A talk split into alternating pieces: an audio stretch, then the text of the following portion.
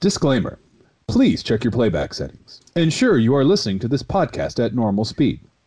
Unless you want us to sound drunk. Then play at half speed. Thank you.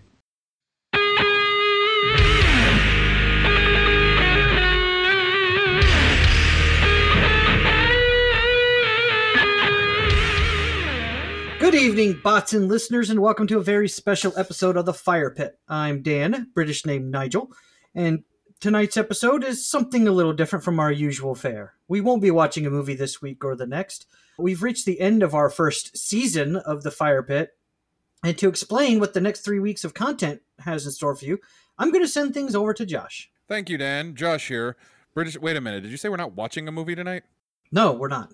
Oh, I need to put away this popcorn that I already ate. Yeah, we can still eat the popcorn, Josh. We're just not watching a movie. You can eat popcorn without watching a movie? That's the rumor. Oh, Josh here, British name Reginald. And basically what we wanted to do was take a little break as we regrouped as a podcast. Talk amongst the three of us and, figure out what we liked about season one and what we want to keep and what we want to take out and just figure out how the podcast is going to go. And, we've gone over all of our episodes.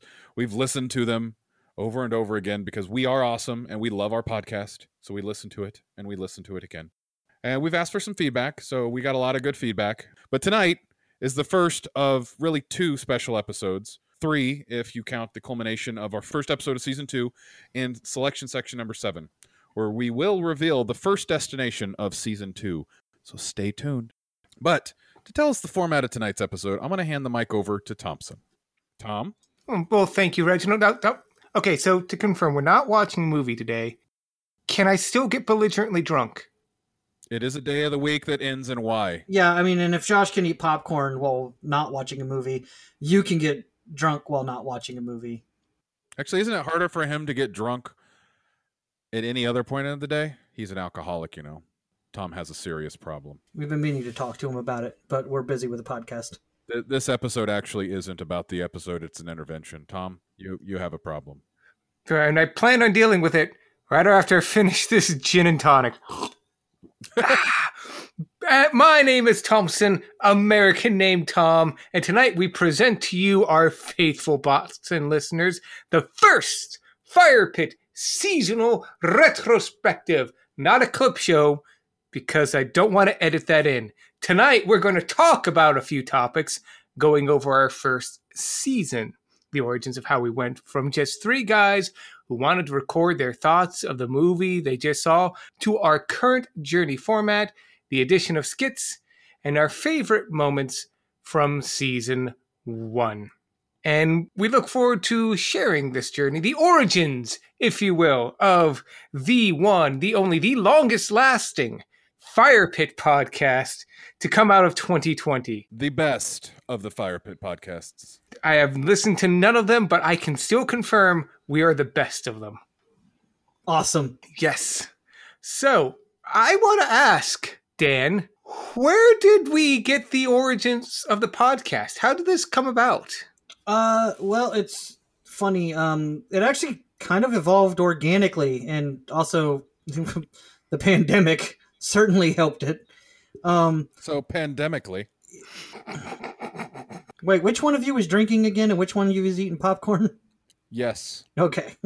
No, it started off, I would go over to Josh's house and we would watch either a Star Trek show like Picard or Discovery or something else, or a movie, like once a week or once every other week. And then the pandemic happened and we weren't able to get together and hang out in person anymore. So we started, Josh, I think was the one that found the Sync Lounge. And he was like, we could watch Star Trek or something on this and just, converse over the computer. So we did. And then the next week we were like, well, Tom's not doing anything here. Let's get Tom over here to watch something with us. So we brought Tom on, and then we watched a couple of movies before we even started recording anything. Yeah, it definitely, like, our first thing we used with the first thing we watched when together was the Picard season finale. And then I think it was a few weeks when, April 1st or something like that. It was like a week or two later I got the idea, like, I was bored. I wanted to hang out with you guys, but we were being good citizens and not getting out and trying to, you know, maintain quarantine because we just had that shelter in place order and all that other good jazz. So what we ended up doing was I recommended, hey guys, you need to watch the movie Guyver because we're watching Guyver 2, which was a big fun movie that I loved growing up as a kid. Air quotes, fun movie. But I'm jumping. I'm spoiling some of this. I'm not gonna lie. I'm not gonna lie. Like a 12-year-old me would have thought that movie was awesome. Oh yeah, yeah. And 12-year-old me did think that movie was awesome. I remember playing Guyver in the playground at school during recess. That'll date that movie for me. And then we started that. And then what was the next movie we watched, Tom? Well, let's see. We started with Guyver 2.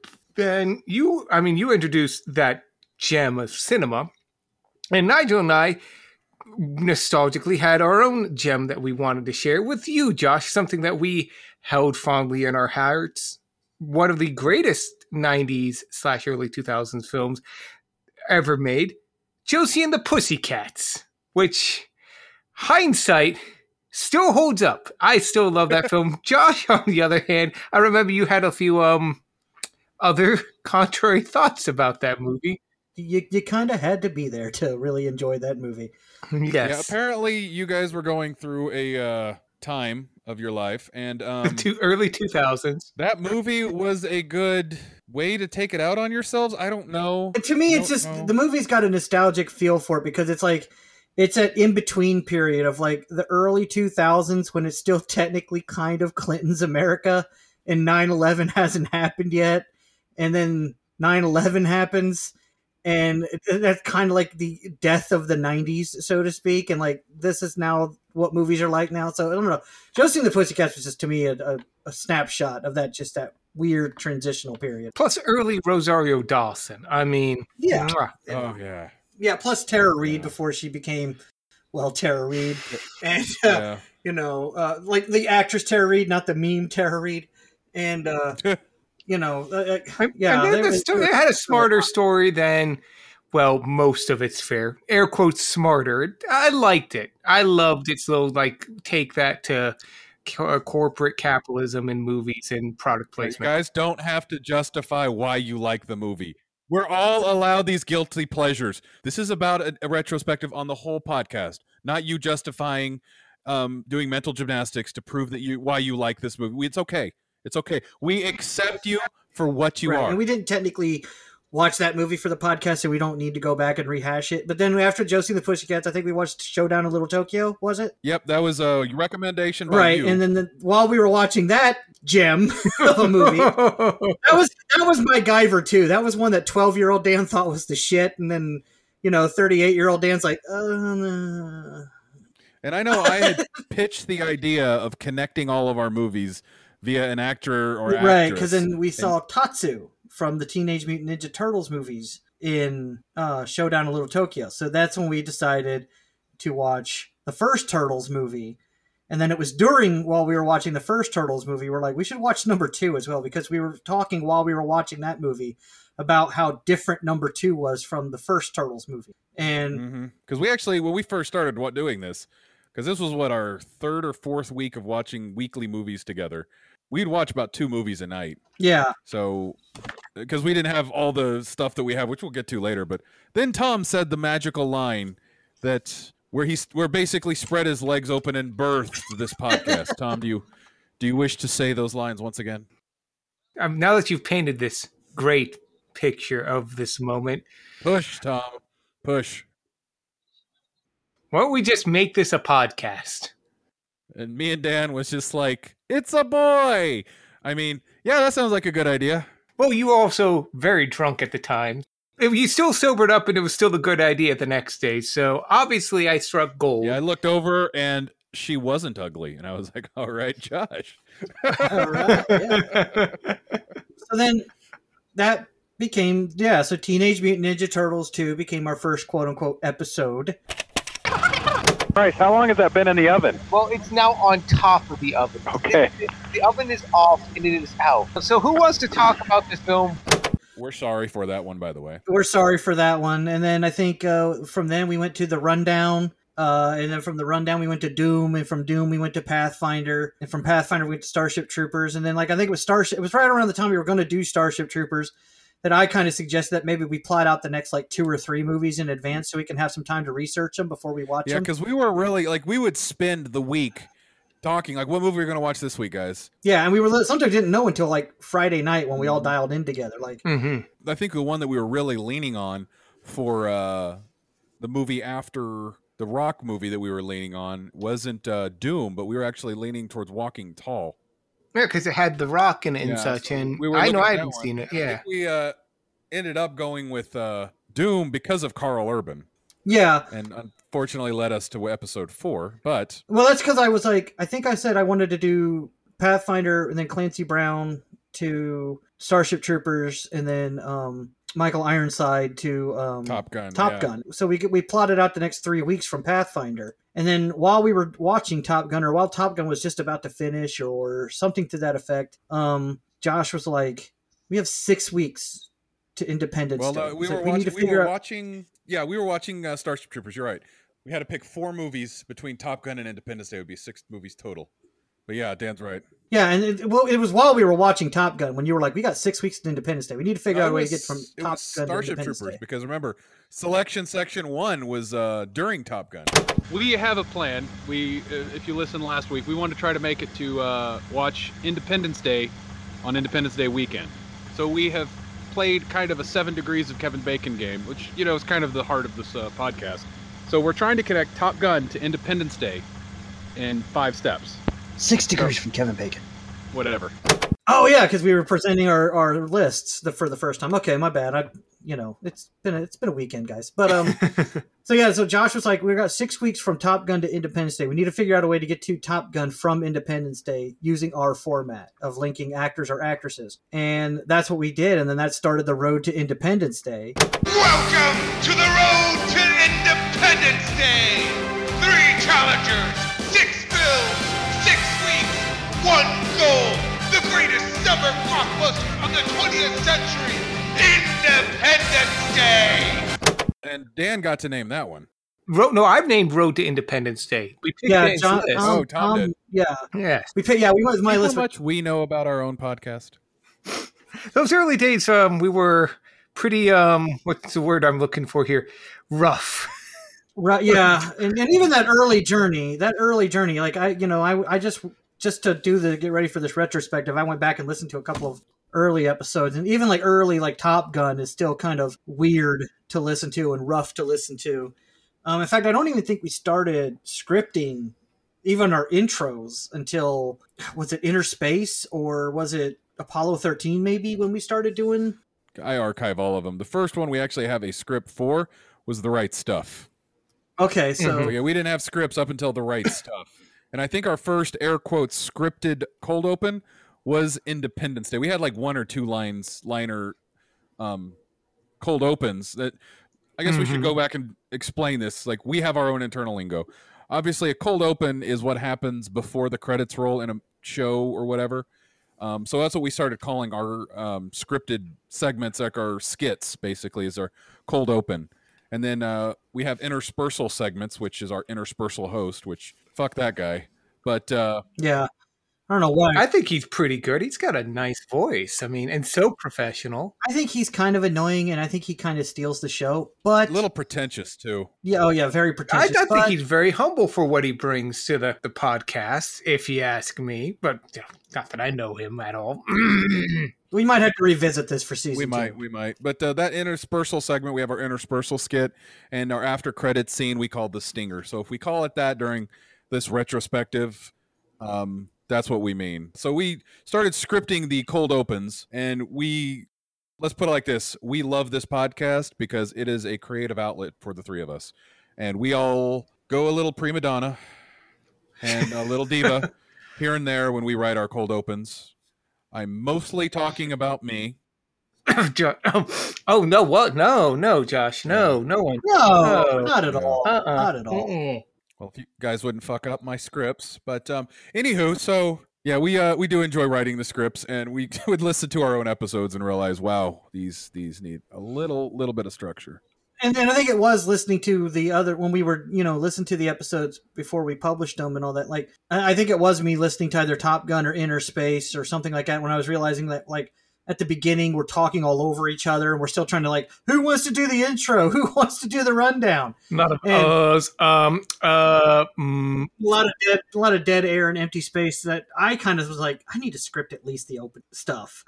And not scripting like final thoughts, like our final thoughts and stuff are never scripted because that needs to come off the cuff because that's the whole point of the podcast. But there's a genuine reaction to the movies we're watching right after we've done watching it. But it's because Josh, we realize we are terrible at improvisation. We could speak about we're awful at it day in and day out. You know, we never even got into the whole origins of why we named it the Fire Pit. You know what? We never did. So yeah, let's take us actually further back in time.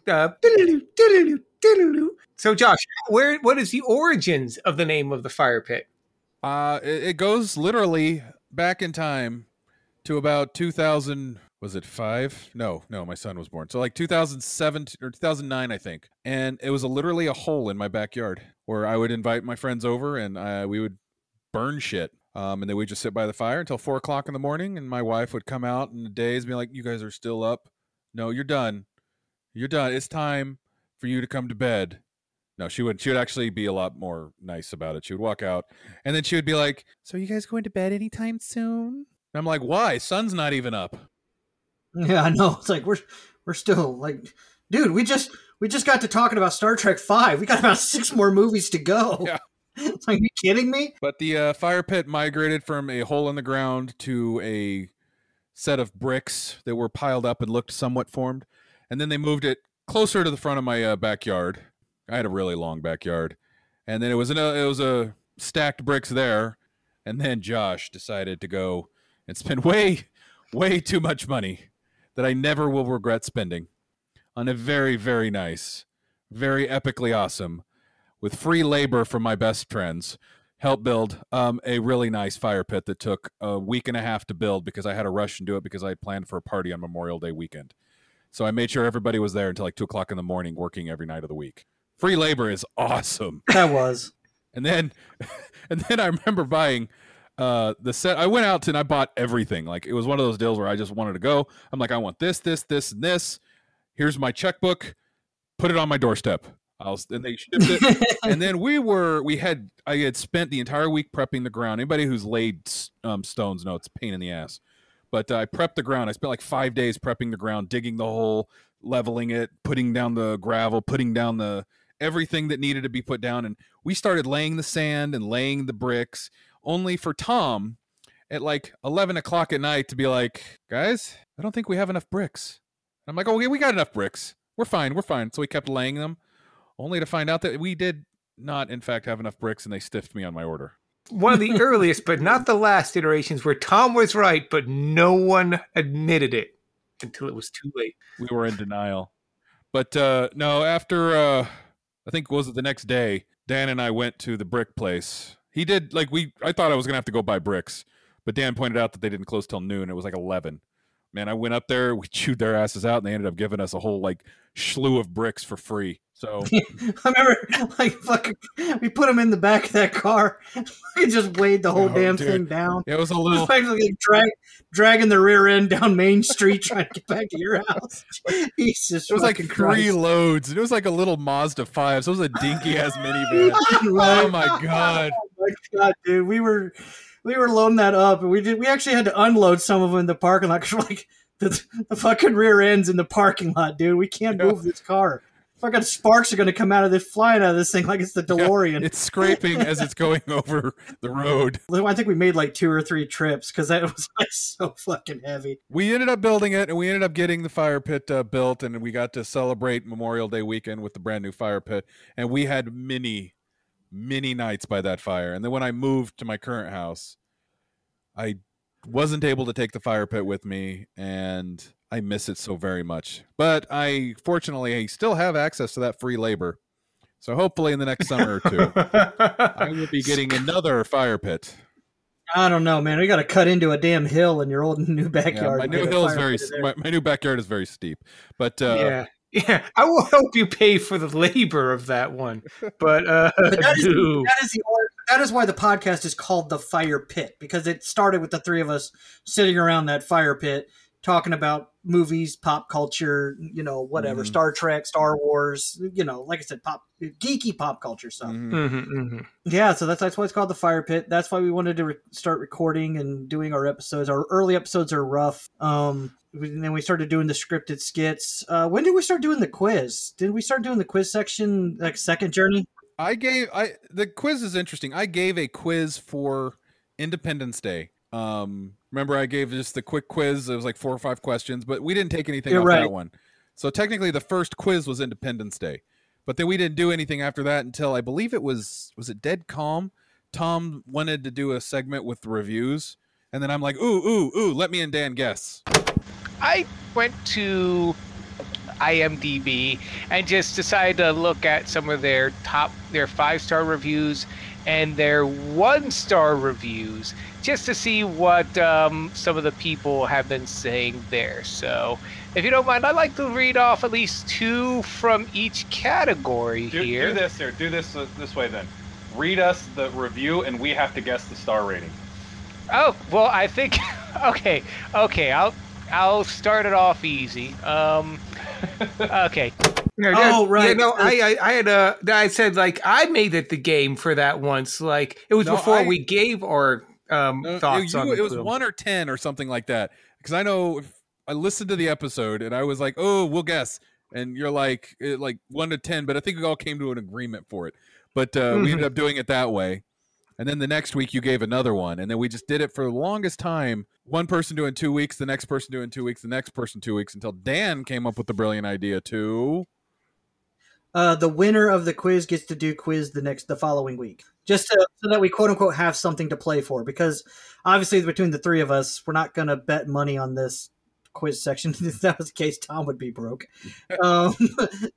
But we're not going to bet money. We don't have prizes to give out. Like no one else is doing the quiz but the three of us, so there's no point in giving a prize out for this. So I thought, why don't we just do it so that if whoever wins quiz gets to do quiz the following week. And that's why most of the quiz sections have been done by Josh and me. Because Tom very rarely wins. Although we need to have a Journey winner next season, guys. A Journey winner? What do you mean by that? Yeah, like have somebody... administer the test, like we'll invite a guest on just to administer the test or the first quiz of the Journey, and then we'll go from there, and whoever has the most wins and whoever has the most losses loses. You see what I did and how intricate that is? It was very clever. That was genius, Josh. This is why you're the brains of the operation. Are English is hard. But yeah, so that was the evolution of the quiz. That was a lot of fun. It's just little additions we've made, modifications, little tweaks along the way that we've done here, reorganization. There were definitely some lows. Such as? Well, the most recent low was Tom's attempt at the quiz. I think also listening to my first attempt at a trivia-style quiz during Swing Vote was... wretched and awful, and I'm deeply if I was Klingon I would have killed myself by now, because I could not bear the shame of my dishonor, and I probably would have had to kill my family too, because there's no way I can have 3 generations of my family live with that kind of shame. So thank God I'm not Klingon. I'm just saying, okay, because I listened to that the other day and I'm like, yeah, it was that bad. But I did have a pretty bad one too, but not as bad as Dan's or Tom's. So mine was the best of the worst. Easy. I am humble. I am the most humble guy you've ever met. I am so humble, it hurts. But yeah, so we've had some ups and we've had some downs. But in the end, I think I'm really liking where the quiz is at. Right, yeah, me too. And just the overall flow and everything we've done with this podcast. The things that did work and the things that didn't work, story arcs and such. Yeah, I don't know if story arcs that didn't work or they did work. It's just that they're a lot of work. And... It kind of, in my opinion, the story arcs kind of I don't want to say ruined, because that's not the right word, but it kind of meshed with the flow of the episodes, because now we had to keep to a story theme, and it was hard to tie our story theme with the movie theme. And I like when our opening skits have something to do with the movie we're watching. like race cars for Days of Thunder or the bus for Speed or something. Like I like that. I really like that. And it was kind of hard to keep that flowing with a story arc that we have to keep it to a script. Yeah. Yeah. And without making it feel like it was shoehorned in, like, and again, it was an experiment. It was fun to try. I mean, if we ever did approach it again, we'd have to really, figure things out. But we do it by like rundowns, some of the one-liners that have come up just organically too. Some of the catchphrases, if you will. If Dennis Quaid was in us now, there would be no riots in the streets. No. Dennis Quaid needs to be inside of 2020. We need to put. Oh my God! Yes. Put yes. Make America Quaid again. Like just. I have some personal like zingers and such that we came up with. Not just even one-liners, it's like stuff like that belongs on a t-shirt sort of moment. I really like the recent edition that we made during this journey where while we're doing the rundown of the movie or shortly after the rundown of the movie, Tom does the metadata and the behind the scenes stuff from the movie. Josh does the movie box office and what was popular at the time and this, that, and the other. And then I do like movie trivia bits, like, or random bits of facts, useless information about the movie or something like that. Like, I like that. I think it flows well with it and it keeps to the theme that this is a movie podcast. And of course we're going to talk about movie data. That is definitely something that I feel evolved organically too. Cause it's like, I remember I added that initially to the script because we'd been doing it. Yeah. But I felt like, let's hard code this into our script. Boom, there it is. I thought that worked out really well and it was already there. It just, all I did was type it up and put it in the script, but now it's there. So we look forward to doing it every week. Yeah. The early episodes, we didn't do it every week. Like it was usually whoever did the rundown. If it was my week to do rundown, I did bits of movie trivia. If it was Tom's week to do the rundown, he did the behind the scenes metadata and what the actors and directors and producers were doing at the time or famous for. And then when it was Josh's turn to do rundown, he's the one that did, hey, this opened up on July 4th, 1986, and this is what was going on at the box office. Like, we've got a we lot didn't of do it in every episode. Yeah, people like that aspect of it. So, and it should be known that at no point in time through any of our evolution, our growing pains, did any one of us stop and like look up how to make podcasts. We have been kind of just figuring this stuff out. All on the job as we've gone, figure out maybe we should have professional recording equipment and not just laptop microphones. We definitely were like cocky as hell. Like we started this game and fucking skipped the tutorial. I know how to play it. I'm fine. And then we can't even get out of the first level. Like, wait, what do you mean I need a better? Oh, okay. So I need a microphone that doesn't sound like I'm in a tin can. Oh, okay. I was supposed to read that thing. Well, it would probably help if Tom and Josh also got microphones that don't sound like tin cans. Well, I already had a microphone. I just didn't pull it out till like the fourth week we were recording. What do you mean Skype's not reliable for saving our recordings? Maybe we should try something else. It's designed for podcasts. Rest in peace, Selection 6. Oh man. Yeah, we've leveled up, and then Tom, like of course had to level up his editing a little bit. Like, he went from needing almost a week to edit an episode to now he can get them done in a few days. But I keep making it harder on myself. Like in the beginning, it's like I had the program, took me like 5 days to do a half-hour episode. It still takes me almost 3 or 4 days to do an episode, but now it's like, okay, I've got it all down, but I want to do something neat. And I just clip show I'm at the point where I'm starting to make the own music for these, so we're not having to like cobble together and like what's that wrestling trope where they take popular music but tweak it enough to use it as wrestler intro music? It's Jimmy Hart the Jimmy Hart version. So I don't have to Jimmy Hart it, so we can get around copyright infringement. Now I'm like, I think I know enough how to record my own music. Is it any good yet? No, but we'll see how it goes. But it's masked behind our beautiful, luscious, made-for-radio voices. Hi. Add a voiceover to anything. Any music will sound good. Yeah. For example, Josh, give us an example of some good voiceover here. His name was Tom. He had a mental disorder, but nobody faulted him for that. One time, he ran right through the store. butt-ass naked. People were wondering what was trailing behind them. So needless to say, we've had some obstacles to overcome. It's been a lot of hills and valleys, but honestly, I'm proud of where we are to get today. It's our friendship and camaraderie that's really... It's gotta be. So I do have a question for you guys.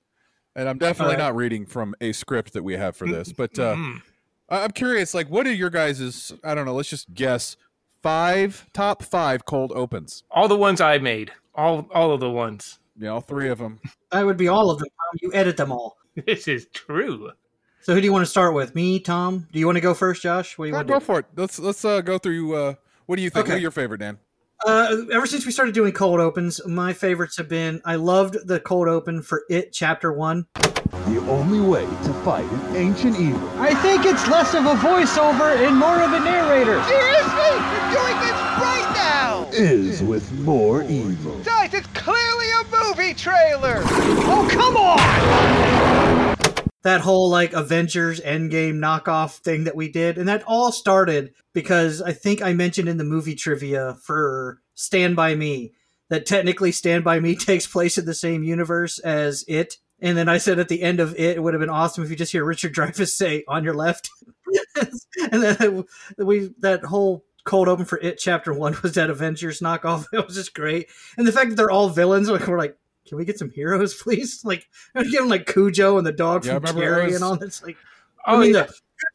and the car from Christine and Carrie, and we're like, can we get some heroes, please, dude? And I practiced for a fucking week getting that goddamn movie voiceover for just right, and I'm still proud as hell of that damn thing too. Yeah. It took me forever to find the audio clips to use on that. Oh, my God. That was one written for you by Tom. Yes, because I'm a masochist. You are. But continue, Dan. I really liked Hoosiers. We just did that one a few weeks back. I like that one. I love the storyline with that one of me keep getting hit in the face with the basketball. Kickball! Ah! God damn it! Oh, God, that's right. I forgot about that running gag. Oh, my God. I'm getting hit in the face with a basketball. We lose the game 72-2 or something like that.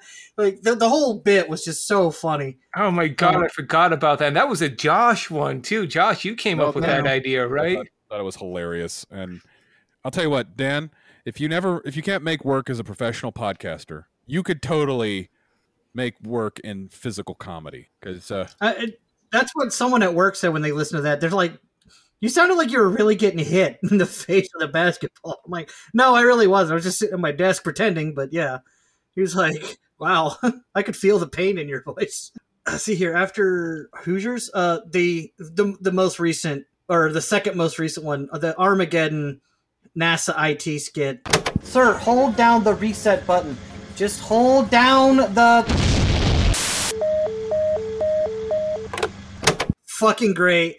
That one was so organic because all three of us at some point in our lives have done end user support IT work. And that was so that was just us, just in parody form. Fun fact about that one is all of those stories that happened, well, not... 100% true have happened in some variation, shape, or form. I don't work for NASA. I've never worked for NASA IT. So yeah, I've never blown up the Mir space station or caused a shuttle to crash on an asteroid that I know of. But the whole scenarios of oh, well, I need to point your stuff to our new server. Oh, great. Now everything's offline again. Call me if you have any issues. Yeah, call me if you have any issues. I don't know how many times I said that line, praying to God they called back with it when it was broken, got somebody else. Yeah, or I've tried to talk somebody into trying to fix something really easily, and they either have me on mute or they're not listening to me, and you're just getting more and more frustrated as you're trying to say, push this button, it'll work, and they're not listening to you at all. So, oh my God, yes. Yeah, we've all had a story. That skit was our IT experience turned up to 11. But we've all had that story of just someone just, can't. Oh, I don't have the admin privileges to do this. I'm sorry. My hands are tied. Right. And then I think the last two, actually, is Cool Hand Luke that whole like the debate or the or I don't think we were actually doing a debate. Weren't we doing like something? No, like it was a town hall because that was one that I got to write. But like Josh keeps getting all the really complicated political questions, and Tom keeps getting all the questions about him, softball heaps of praise, like, Tom, why are you so wonderful and why would you be the best or something like that. And then like I'm just getting drawings of dicks. It's like, it's just, God damn it, they're all dicks, you're all dicks, vote for me.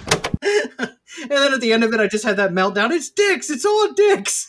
It's like I'm going through the whole recount that line like 30 times. I don't know what it was, but Dan just wanted to scream dicks into the mic all night. I did.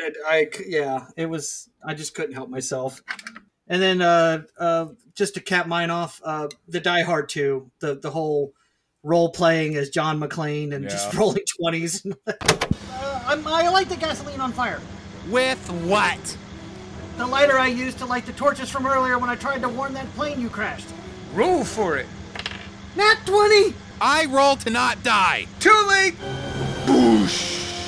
The movie was so ridiculous. It just felt like it was. And the fact that whole thing was birthed from me misunderstanding your idea for the skit. You were like something like, I can't remember what you said in the chat. You said something like you had an idea about people, you know, not being able to break character, and I misinterpreted that as like role playing. It's like we were role playing before you hurt yourself. No, so keep an eye out for this idea, this skit, because we're still going to do this. I have it locked away, but the idea for that skit originally was three guys role-playing us doing our podcast. So right. I get to play Dan tonight, and I get to play Josh, and it'd be meta where we talk shit about ourselves. So keep an ear out for that one, because we're probably going to do it eventually. But yeah, then Tom came off totally thinking we're just role-playing Die Hard 2, and that's how that one came about, because we're like, oh, that's a really good idea. And it was like, because after watching the movie, it's like, oh my God, it does feel like some dudes are just playing on RPG and just rolling 20s on everything, because no way in hell could any of this work. Oh, it was such a good script. I had a blast with that one. Yeah. Mm. So what about you, Josh? What are your top 5 favorite cold opens? Well, I absolutely love your lists, the 5 that you did, but I'd have to say some of my favorites. I loved a Swashbuckler cold open with our special guest star, rest in peace, Sean Connery. Let me try seeing if we can get him back in. Oh, what the bloody hell is this? Oh, welcome back, sir. Welcome back. So blackmail's illegal in Scotland, right? It's not blackmail, sir. It's extortion. Will you please get it right? Oh, God. Yes. Rest in peace, Sean Connery. Yeah. I got to dust off my old Sean Connery accent. For those of you who didn't know, that was not Sean Connery who actually called in. It was me. I know I was very convincing. No, I used to actually use that accent when I was closing down my old retail store that I used to work at when I was in high school. So I'd have to close down. Like, you have to give that closing announcement before retail stores were 24 hours. So they'd always have me come up, or they'd put me on the thing and be like, yes, well, it's time to close down the store, so I'm going to need everybody to come upstairs and, or come up front and sign, or check out at the register. So we're closing in about 15 minutes. So it was hilarious because I always got applause for that, but I was so embarrassed to do it, and here I am doing it now. But yeah, I'd have to. I love doing the script. I thought the script was funny. Sean Connery got to be a dick, but I can't use it anymore. Rest in peace, Sean. I'd have to say after that one would be Jaws. Birth Tombot. Good evening, Edwell. Fire spilt. Forward. Cast. Up. And that did not work as well as I had hoped. Oh, God. Yes. Jaws was the birth of Tombot. Yes, Tombot's amazing. I forgot about Tombot. Oh, my God. Something Tombot would say. Whatever do you mean, Josh? Yeah, I loved the running gag we had for a few episodes with Tombot. And yeah, that just came up to us like, I want another episode or a cold open that kind of like plays off the Bruce, the shark thing. It's like, that doesn't work, so we'll just hide it somehow, and came up with the audio format of Tombot. I have to say after Tombot, I'd have to go Explorers. So does that mean dick's off the table too? My arse dick is off the table! You know what? Never fucking mind. God damn it, Dan.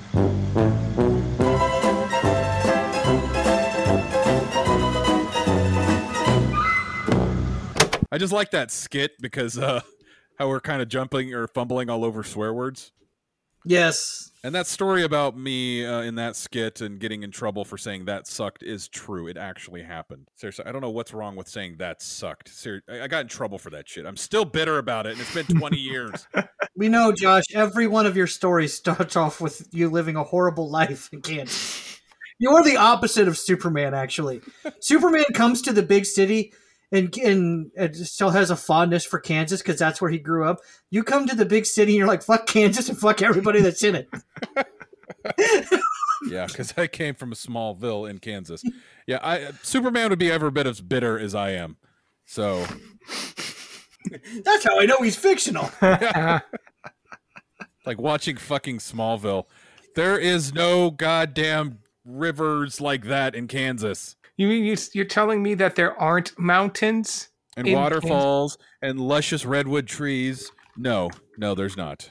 My whole world is now. You're going to tell me that there aren't palm trees in Toledo, Ohio? Having never been to Toledo. No, that was Criminal Minds, and that was Dayton, Ohio.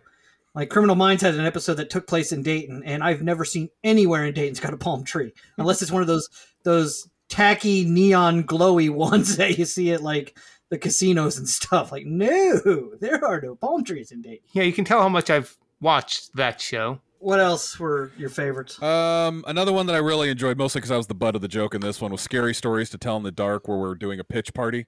Let's start with our first pitch. And the phrase was horror house. Wait, what was that? Horror house. Shit. And I kept you guys come up with these really awesome pitches for these actual scary stories. And then all of mine are porn. Oh my God. I forgot about that one. That was so funny. Oh yeah. I love the whole Dan, you go first. His whole edits are like, it's still porn, but he's just taking out all the obvious porn stuff. It's pretty good. Oh my God. Yeah. I still like how you played that line in that one. It's like, oh my God, porn. You wrote porn.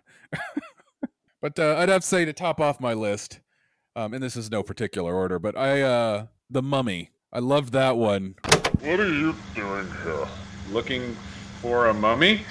Huh? Why? To guest star as a superhero on our podcast? But mummies aren't superheroes. Mm-hmm. They're more of a villain, if anything. Mm-hmm.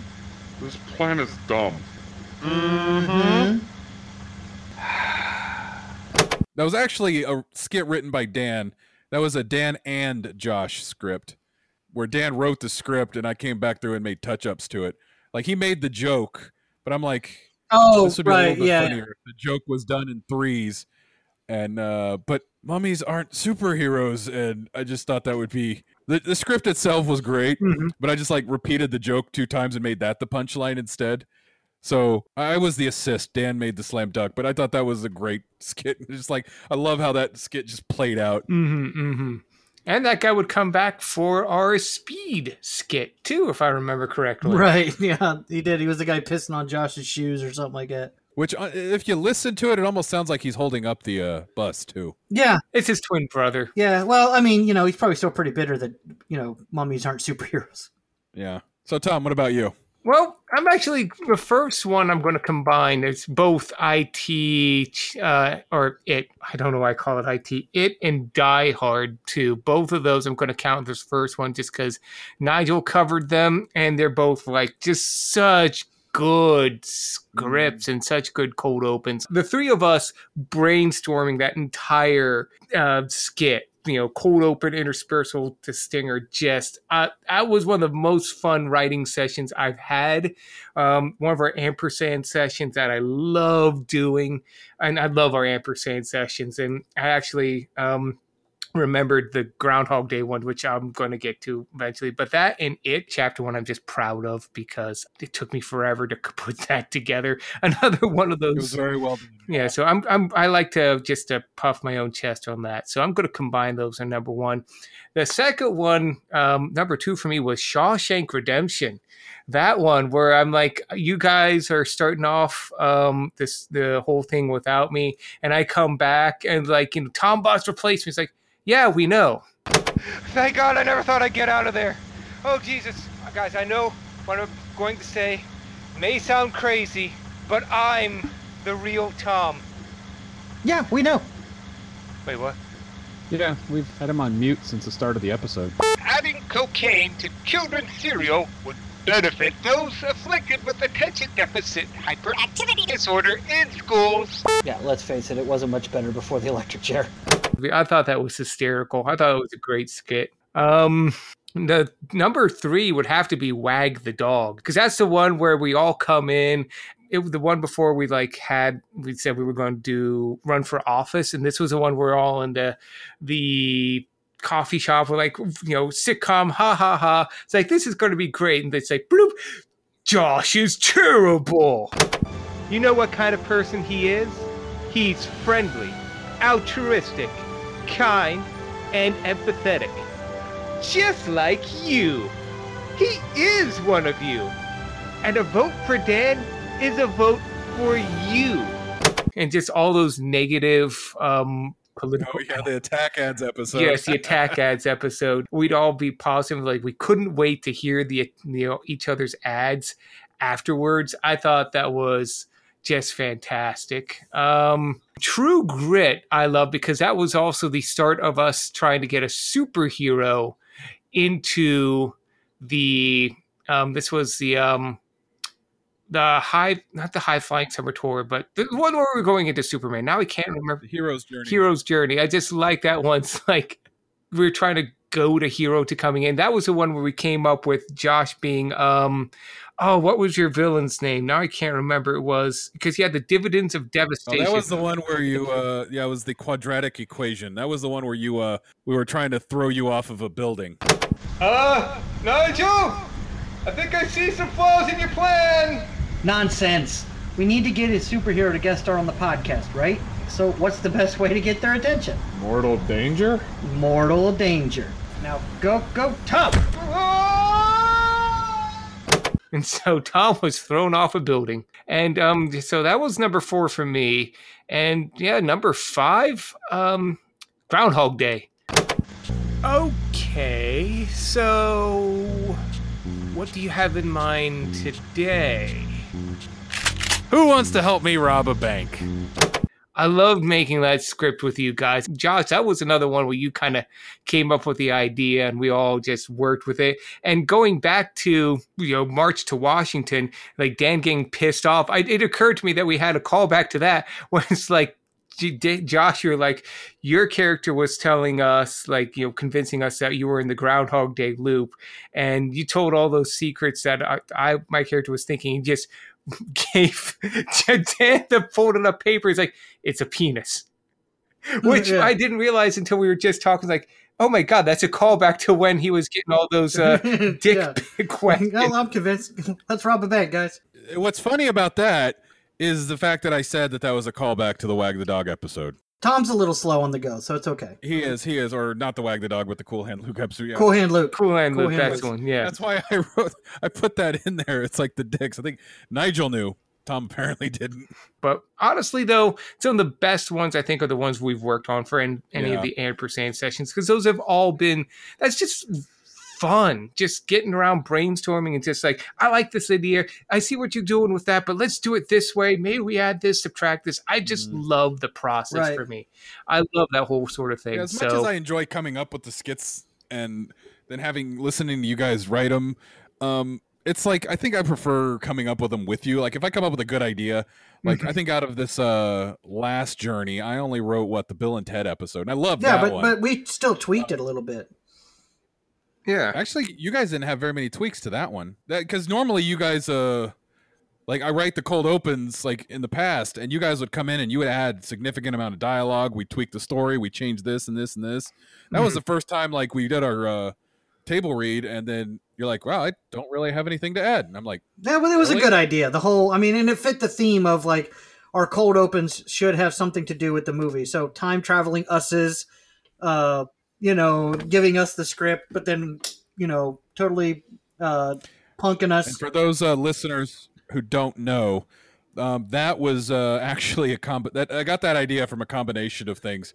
Obviously, Bill and Ted, but for those Calvin and Hobbes listeners, and shout out to my buddy Tim, who was also a big Calvin and Hobbes reader. I kind of took the idea from a Calvin and Hobbes series of comics in there where he went back in time or went forward in time to get his homework. So that was that little bit. Let's just go over some of our favorite worst movie moments from our journeys. I'd have to say that whole thing about the battery and explorers. Okay, so here's the magic of the 80s. Where is that going to plug in? Exactly. There's no way that's portable. Like the infinite battery, like where were they plugging that damn computer in? Like, oh my God, yes. Like they had the computer on a rock in a field. It's like, that thing's not even plugged in. And then they just happened to pull out a 9-volt battery while they were about to lift off for the first time. It's like, oh, there it is. Oh, there's the battery. Oh, fucking shit. That whole thing was powered up. You can run an 80s computer off of a 9-volt battery. Fuck that. You couldn't run an 80s walkie-talkie off a 9-volt battery. These magical computers in the 80s that took less battery power than advanced iPhones in the 2020s. Yeah. And then, oh my God, favorite worst movie moments. Oh my God, the whole like pacing of Swashbuckler, like the whole realization that we're watching a really bad film. Like it starts off like, I have to say, I know we're only like 20 minutes in, but it's not bad right now. It's not, I'm not having those, what have I got myself into thoughts. You're not having one of those, what have I got myself into thoughts yet. And then like just every scene, because a lot of the movie kind of feels like it's edited very, very weirdly. Tom going, this is an oddly paced film. And then like 10 minutes after that, it's me going, what is this film? Oh God, the magic appearing and disappearing accents. It's like they just happened to appear and then they disappeared between scenes. Yeah. It's like, I love listening to that episode because that was actually the introduction to our, one-liners in the movie, like Tom started including clips of us listening to the movie. Oh right, yeah.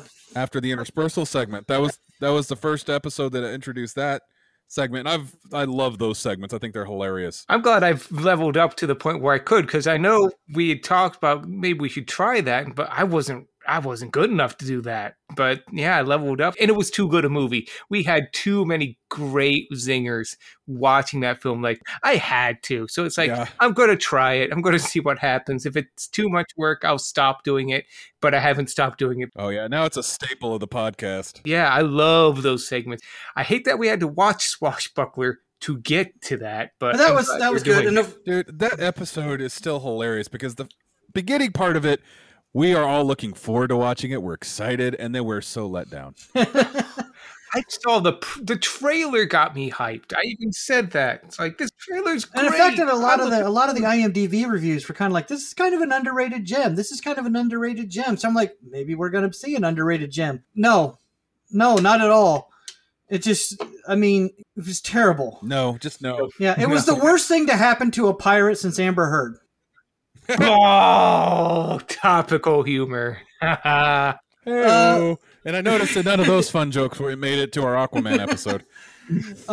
Let's see here. Other favorite worst movie bits. All of Pathfinder. All of Pathfinder. Geek will see this. That's fine. Geeks love Vikings. They're good. Geeks love Vikings. Yeah. What's going to happen? 14 years from now, it's going to be on some shitty podcast. Whatever.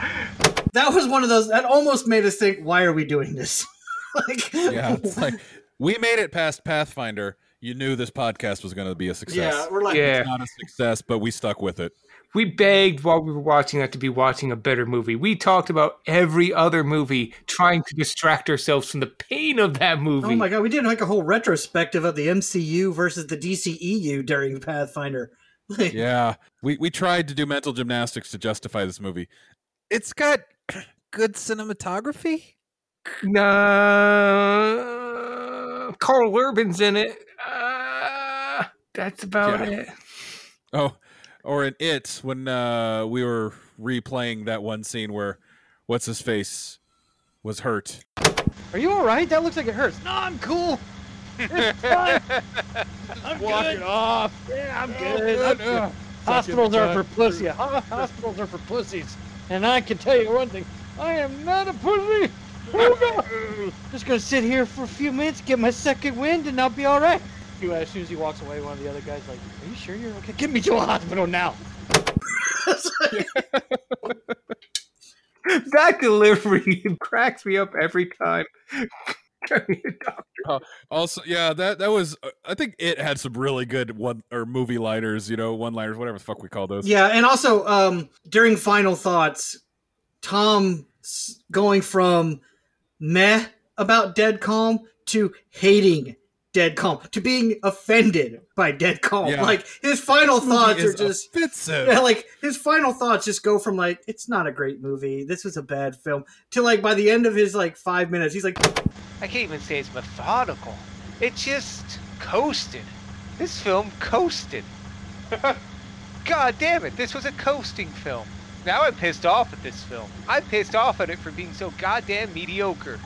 I'm offended by this film, guys. I had a better time with Aquaman. Holy shit.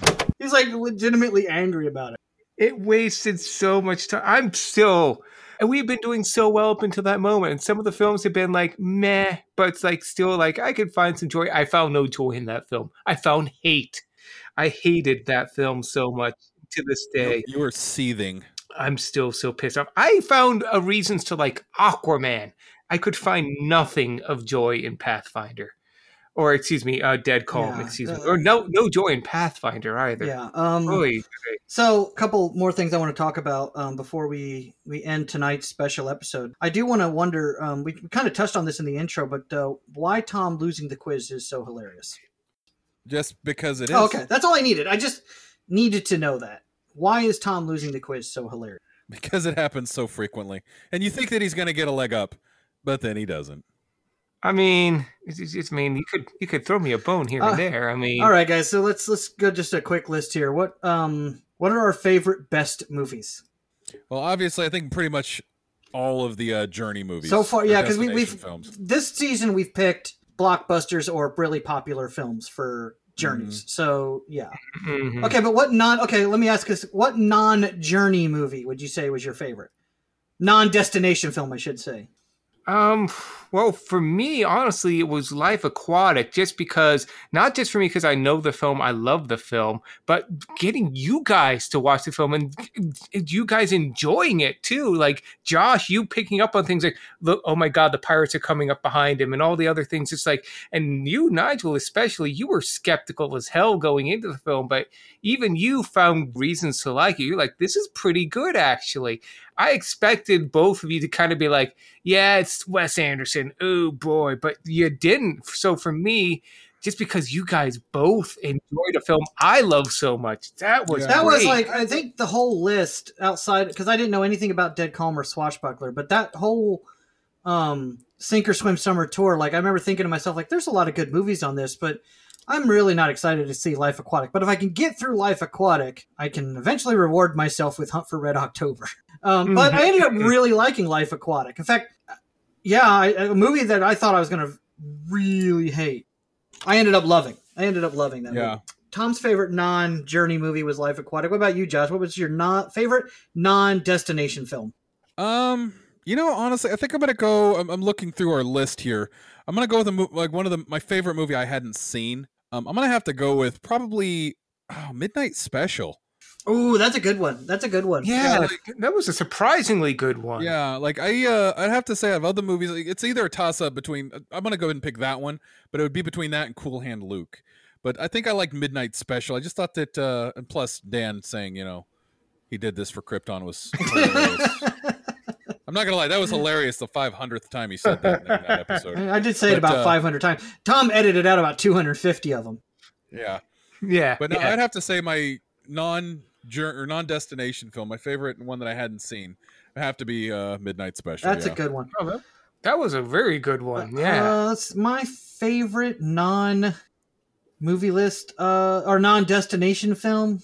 I'd have to say The Shawshank Redemption, because that's a classic film and I had never seen it. And I'm always skeptical if it's been a long time between classic films that I've never seen. I'm always afraid, is it going to live up to the hype that everyone says it has? Like, because I don't know anyone that doesn't like Shawshank Redemption. It's just one of those movies that very few people hate. It's like Schindler's List. If you meet somebody who doesn't like Schindler's List, like, you have the problem, sir. Mm-hmm. So I was kind of not skeptical, but I was a little apprehensive to go into Shawshank because I'm like, I'm afraid I'm just not going to like this movie. And I loved it. Like, I remember during the recording of that, you guys were mentioning Dan's awfully quiet in this film, and because I was so engrossed in it, I just couldn't take my eyes off of it. So that would be my favorite non-destination film that we covered. Okay, here's another one. Real quick, what's your favorite worst movie we watched? Like a movie that was a bad film, but we still had fun watching it. Oh, that's a hard one. Now, wait, what do you mean by best worst? Like, okay, a good example would be Aquaman. We all recognize that Aquaman wasn't a good movie, but we all had fun watching that movie. See, I kind of interpret that as like, it's a bad film, but it was a fun watch. Yeah, okay, yeah, like our best... A good episode, a bad film, good episode type thing. Like, another great example would be, for me, The Mummy. The Mummy was a bad movie. Oh my God.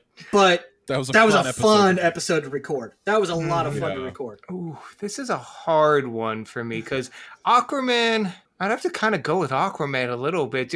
But then again, I wouldn't even say it's the best worst. It was one that surprised me with actually how it tried to be entertaining. It was a shitty film. It was lousy, but it tried. It was trying so hard. And just the fact that you liked the film and just were excited to have me like not hate. It's like, he likes it. Hey, Mikey. Yeah. Well, actually, I was expecting you to hate all over it. Oh yeah. Like I was actually pleasantly surprised at your final thoughts on Aquaman. While they weren't glowing, you weren't exactly trashing the shit out of it either. Like you were, this is a C-, maybe a D+. I'm feeling generous tonight. I'll give it a C-. Like, I was expecting F, all of it, F, failing the student forever. Like, I was expecting, like, because the first thing he said when he gave his final thoughts was, it sucked. And I was just like, okay, here it comes. And then he went on to say he didn't totally hate it. And I was just like, I'm glad this is on tape. Yeah, right. It's for the record, but honestly, if we're going best to the worst, I'm going to have to go all the way back to Teenage Mutant Ninja Turtles 2, our first one. It's such a bad film, but that was so much fun watching with you guys. Mm. It was a blast. So speaking of movies that were fun to watch together, what movies would Josh? Yeah, fuck you, Josh. We don't care about your opinion. Okay, well, actually... Well, I don't, but I'll be nice. No, Josh, what was your favorite worst movie? Oh, now you come back to me. Tom, edit that. Edit this one. Dan, you're a... Give me my money. Honestly, I would have to say the worst movie best to watch for me would be Swashbuckler. I loved the day and night difference of our expectations versus our final thoughts. Okay, that's fair. I like that too. Yeah, because seriously, I listened to a few of our episodes leading up to this one, and we are all so optimistic and happy-go-lucky leading into this movie, the first half. And then it's like, Tom, I got to give you props for your editing on that one. It's like the way you edited the filming, like our lines while the movie was playing, just it was like a descent into madness. Well, the thing about that was, Josh, it was a descent into madness. It was. And you edited it so wonderfully. And our final thoughts was just like, what, to quote Dan, what is this movie? Oh my God. I started asking that question about 20 minutes in. I'm like, what is this movie? What is it doing? What is the point? But, we had no answers, for there were none to have. Yeah. But that was a bad movie, but it was a fun episode and it was a good episode. Yeah. I now headcanon that Robert Shaw's character in Jaws is a descendant of the pirate in Swashbuckler, and him getting eaten by the shark was his ancestral penance for being in that adventure. Like, just that's just how I headcanon it. I see that. Yeah, yes, I can see that too. But I got a question for you guys. What do you think was the most fun to watch together? What movie was the most fun to watch together? Ooh, that is a good question. Nigel, let's start with you.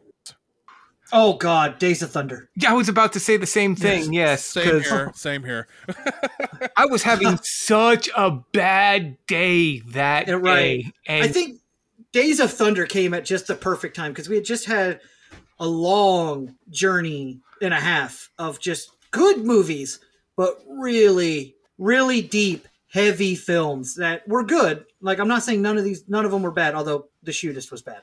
But like deep. And you didn't like True Grit, and I liked it, but it was just like not something I really needed to watch at that point. Like, it's just because we had so many heavy films, all the way from like starting from Wag the Dog, all the way to Top Gun.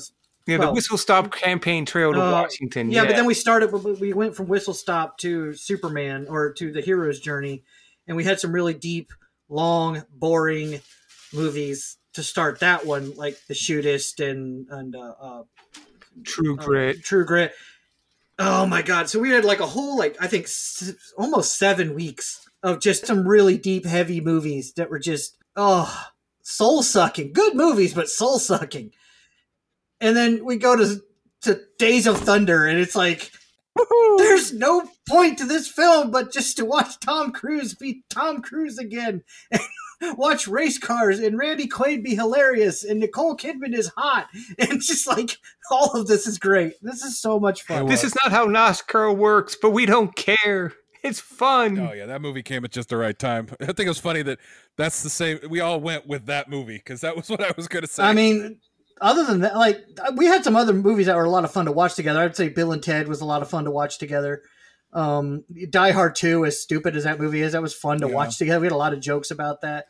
Top Gun was fun to watch together because it's a fun movie, and also that was the start of our journeys. I liked watching Apollo 13 with you guys because that's one of my absolute favorites. That was a good one. And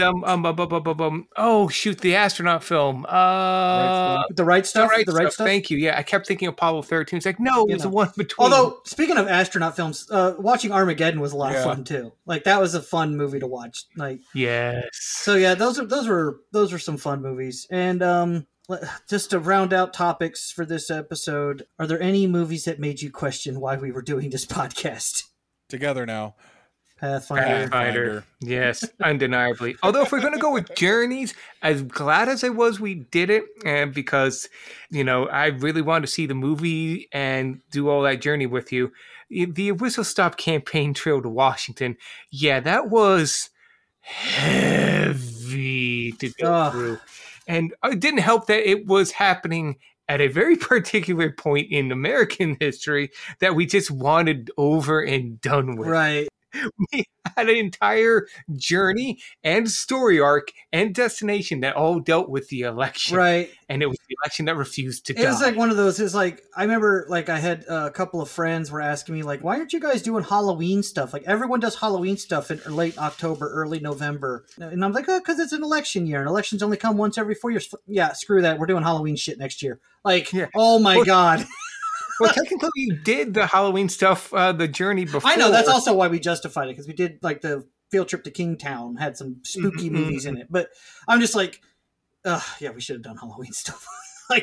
Good movies, but man, every one of them, starting from Wag the Dog was just, Yeah, no, great. And again, I've always wanted to watch Wag the Dog with other people just because I remember, watching this going, nothing's changed. Nothing has changed in politics. But we were dealing with politics at the same time. And then there was, another movie that made us question why we were doing this. Same journey, Swing Vote. Watching that film, we all saw there was good in that film. It was just surrounded by a bad film. And being in the election season just made it so much worse. Yes. Yeah. And I think for me, The Shootist... I love John Wayne films, but after coming off the Whistle Stop campaign trail and just deep movie after deep movie, and then to start the journey off with this boring, claustrophobic John Wayne film that's just, John Wayne's the only one that has even a remotely decent performance in it, in my opinion. Ron Howard is annoying. Lauren Bacall is pointless. At least the romance between the two characters was pointless. Like, this movie's like, oh my God. I remember like getting 10 minutes in going, this movie's got to be almost over, right? I'm like, no, it's not. It's like, no. Although my mom says we don't get it, Dan. We just don't get it. Coming from your mom, that makes sense. Only because she's your mom. Like, I never met her, but Tom says that to us all the time. And like I said, I just couldn't. Well, I think that whole journey right there was for Josh. She's like, why am I doing this? Why am I doing this? No, because it wasn't too bad for... 3 Westerns. And one of them we were looking forward to because it was True Grit. It was supposed to be the good. Yeah, what's funny is like during that journey, I watched 4 Westerns because I voluntarily watched the True Grit remake. Granted, that was good, but then I had to watch those other 3. They were not. Poor Josh. I thought you could be like, done. I quit. Find a replacement. Get that Josh bot going because I'm done. But the fact that we made it through all of those right there, that's how we know we're going to keep doing this forever. So for the next journey, where it's going to be all black and white silent Westerns, right, Dan? That's what we decided on for the next And one. That does it for tonight's show. So as a reminder, you can find us on Spotify, iTunes, Amazon, or wherever you get your podcasts. So be sure to like and subscribe, because liking and subscribing helps promote the podcast. And we've actually got 7 ratings on iTunes now. So we are a 7-rated 5-star podcast. So thank you. Thank you so very much. And we do appreciate those reviews. And be sure to join us on Discord and have some fun interacting with us, talking amongst some of our other fledgling fans. You can suggest movie paths for us, give feedback, this, that, and the other. You can also, if you're so inclined, like us on Facebook and or follow us on Twitter. The links to those found in the episode's descriptions. Well, if you want to reach out to us old school, you can also email us at, what is the email? It's in the interspersal, damn it. Curtain Call Entertainment, LLC, or INC. Yeah, you can also email. Yeah, you can. Capital C, capital C. Capital I. No. You're amateurs. Amateurs. If you want to reach out to us old school, you can email us at curtaincallentertainmentinc@gmail.com. Feedback, submissions, links to the email, all social media, and the episode's description at firepit.podbean.com. So, Dan, do you have anyone to shout out to this episode? Well, obviously, Peggy, old school, friend of the channel, been with us since the beginning. She's looking forward to season 2. Can't wait. And also any work friends, colleagues that are listening to this, thank you very much. Yeah, so I'm just going to go ahead and say shout out to my friends and colleagues and whatever who listen to this episode. We do appreciate that. You know, even though we didn't use it tonight, shout out to Sync Lounge and Plex for hosting and allowing us to watch these movies together too. And from my side, I want to thank Dan and Josh for being there, and that's going to be my shout out. I'm shouting out to Dan and Josh, those other guys that helped me out on this podcast. You know, much thanks to them finally bringing me into the watching sessions. It wasn't brought up in the beginning, but it was one time, and you were busy that night. And I will forever hold it against you to my grave. But thank you, Sync Lounge, and everyone else. Early days Skype, not Skype. It was what were we using in the early days? We didn't record in the early days. We were using Discord to just chat while we were watching the movies together. But yeah, Discord, all of those in the beginning. And now, of course, Zencastr. Thank you for making this possible. Even though there's like several hours between us, we're able to keep doing this together. And honestly, wouldn't be possible without any of that. So special thanks to all those programs and to some of our Facebook followers, Lily, Josh, and Don, as well as Amanda, who recently joined, and all the other Fire Pit Facebookers. Thank you for keeping the fire pits burning, and for all future listeners who spread the word. Just, we appreciate it. Real quick, I'll go back. One just quick shout out to not just Peggy, but another old school friend of the channel, Rob. Yeah, Rob, Tarek Thorne, and Danielle, the first 3 people to join our Discord. And we can't forget them. They've been with us since pretty much the beginning. And every week they discuss the movies with us, interact with us. So, yeah, can't forget those guys. So thank you very much for listening. Yes. Thank you very much for listening, and thank you very much for your feedback. And until then, I've been Dan. I've been Josh. And I've been Tom. Thanks for listening. This has been a production of Curtain Call Entertainment, LLC. Good luck out there.